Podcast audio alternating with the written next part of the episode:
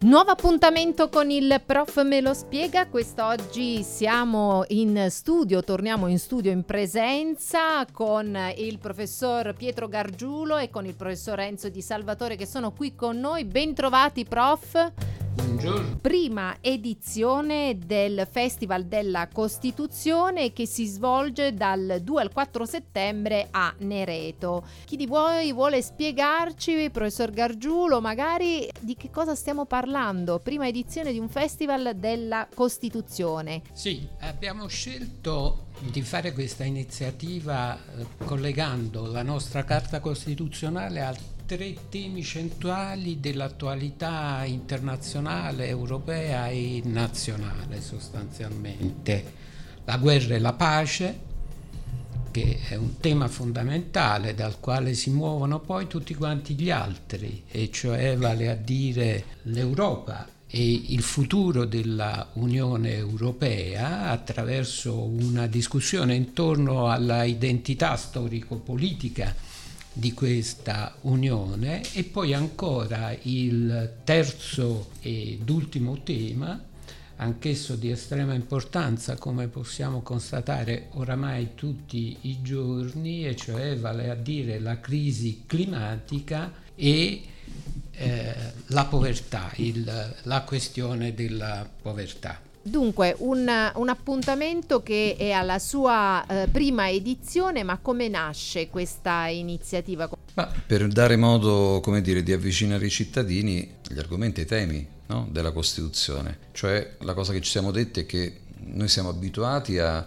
a fare iniziative spesso nelle stanze chiuse no? dell'università, ci parliamo un po' addosso e quindi questo va benissimo, è il nostro mestiere, eh, però non c'è soltanto questo, non è soltanto la Costituzione, non è soltanto oggetto di studi, non è soltanto un atto normativo, seppure no, il fondamentale, ma è anche un insieme di, di valori, è ciò che disciplina la convivenza civile, la nostra società. E quindi eh, occorre anche che i cittadini non solo imparino a conoscerla, ma anche che la sentano come la propria Carta Costituzionale. Quindi occorre che noi avviciniamo la Costituzione a loro e, e quindi è una, dire, un'iniziativa latamente culturale, quindi non è un festival dei costituzionalisti, degli scienziati, dei giuristi, è un festival della Costituzione e per questa ragione quel format che si trova così espresso nella, nel programma eh, non è casuale, perché certo c'è spazio per i giuristi, per gli intellettuali in generale, appunto perché discutono della Costituzione, ma c'è spazio anche a momenti diversi perché tutti possano dare il proprio contributo e quindi spazio alla musica, spazio al teatro e quindi devo dire accolto eh, questo invito con grande entusiasmo davvero da parte di tutti. Questo è dimostrazione del fatto che i cittadini hanno voglia di tornare a partecipare, complice forse anche il fatto del, del lockdown che abbiamo avuto, che questo ci ha un po' eh, come dire, bloccati a casa e non abbiamo più avuto modo appunto di, di, di, così, di vivere no?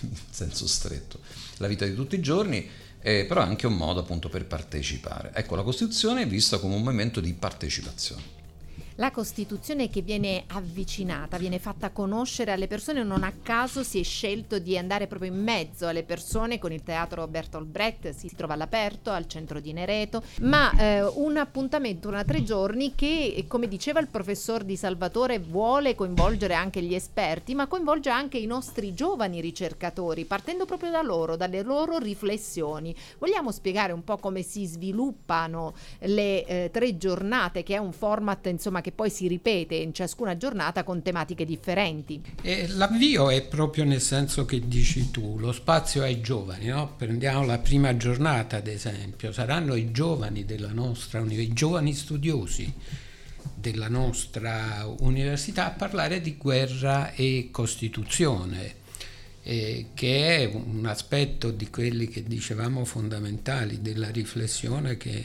è vero facciamo all'interno ma che vogliamo portare anche fuori. E poi due momenti conviviali, anche di relax dopo aver affrontato un tema così importante, un concerto per la pace e, e, e varie dimensioni di eh, saluti istituzionali, io ne vorrei approfittare perché nella prima giornata è importante dire questo per fare un ringraziamento al comune di Nereto che ci ha garantito la possibilità di fare questa iniziativa. Non sempre è facile trovare degli interlocutori eh, politici eh, così disponibili ad accogliere, a dialogare su iniziative di carattere culturale come quella che facciamo in questo caso.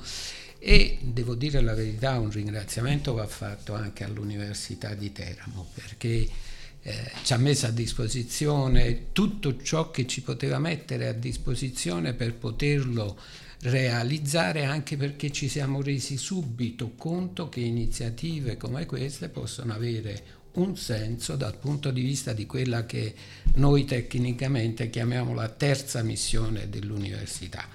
Poi la giornata prosegue dopo i saluti istituzionali e proseguirà con un dibattito sempre sul tema della guerra, visto in questo caso sotto il profilo del ruolo dell'informazione, l'informazione della guerra. Quando l'abbiamo scelto abbiamo pensato proprio a quello che sta succedendo in questo momento rispetto alla guerra tra la Russia e l'Ucraina e quindi da questo punto di vista mettiamo al centro un tema particolarmente caldo eh, diciamo così. Il e ruolo dell'informazione ruolo che ha avuto nella... proprio un ruolo e ha tuttora un ruolo cruciale nel conflitto perché insomma ciascuno presenta poi eh, gli argomenti a proprio favore, insomma interpretandoli e volendoli eh, servire così insomma sì. agli ascoltatori e, e ai lettori.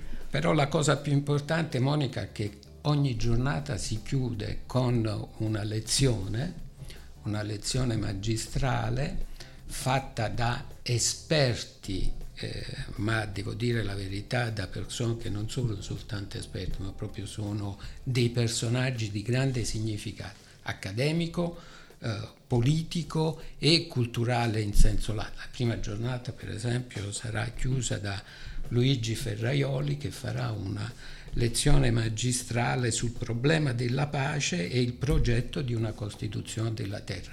E questa articolazione sarà riprodotta anche nella seconda e nella terza giornata secondo eh, diciamo così, i temi che vi abbiamo indicato, cioè la prima giornata il futuro della Unione Europea, il tema degli Stati Uniti d'Europa e la terza giornata invece l'ambiente, guardandolo dal profilo della Costituzione, l'ambiente e la povertà, guardandolo dal profilo della Costituzione, ma anche dagli altri profili internazionali ed europei. Insomma, tematiche molto attuali, come dicevamo, tematiche che, si, eh, che partono, insomma, che si eh, proprio dipanano dal, da partire dai concetti che vengono sanciti dalla nostra Costituzione e che ci riportano poi eh, con questi concetti anche a interpretare quello che sta accadendo attualmente, a rileggere anzi quello che sta accadendo attualmente per poterne comprendere il significato e la portata. Vogliamo dare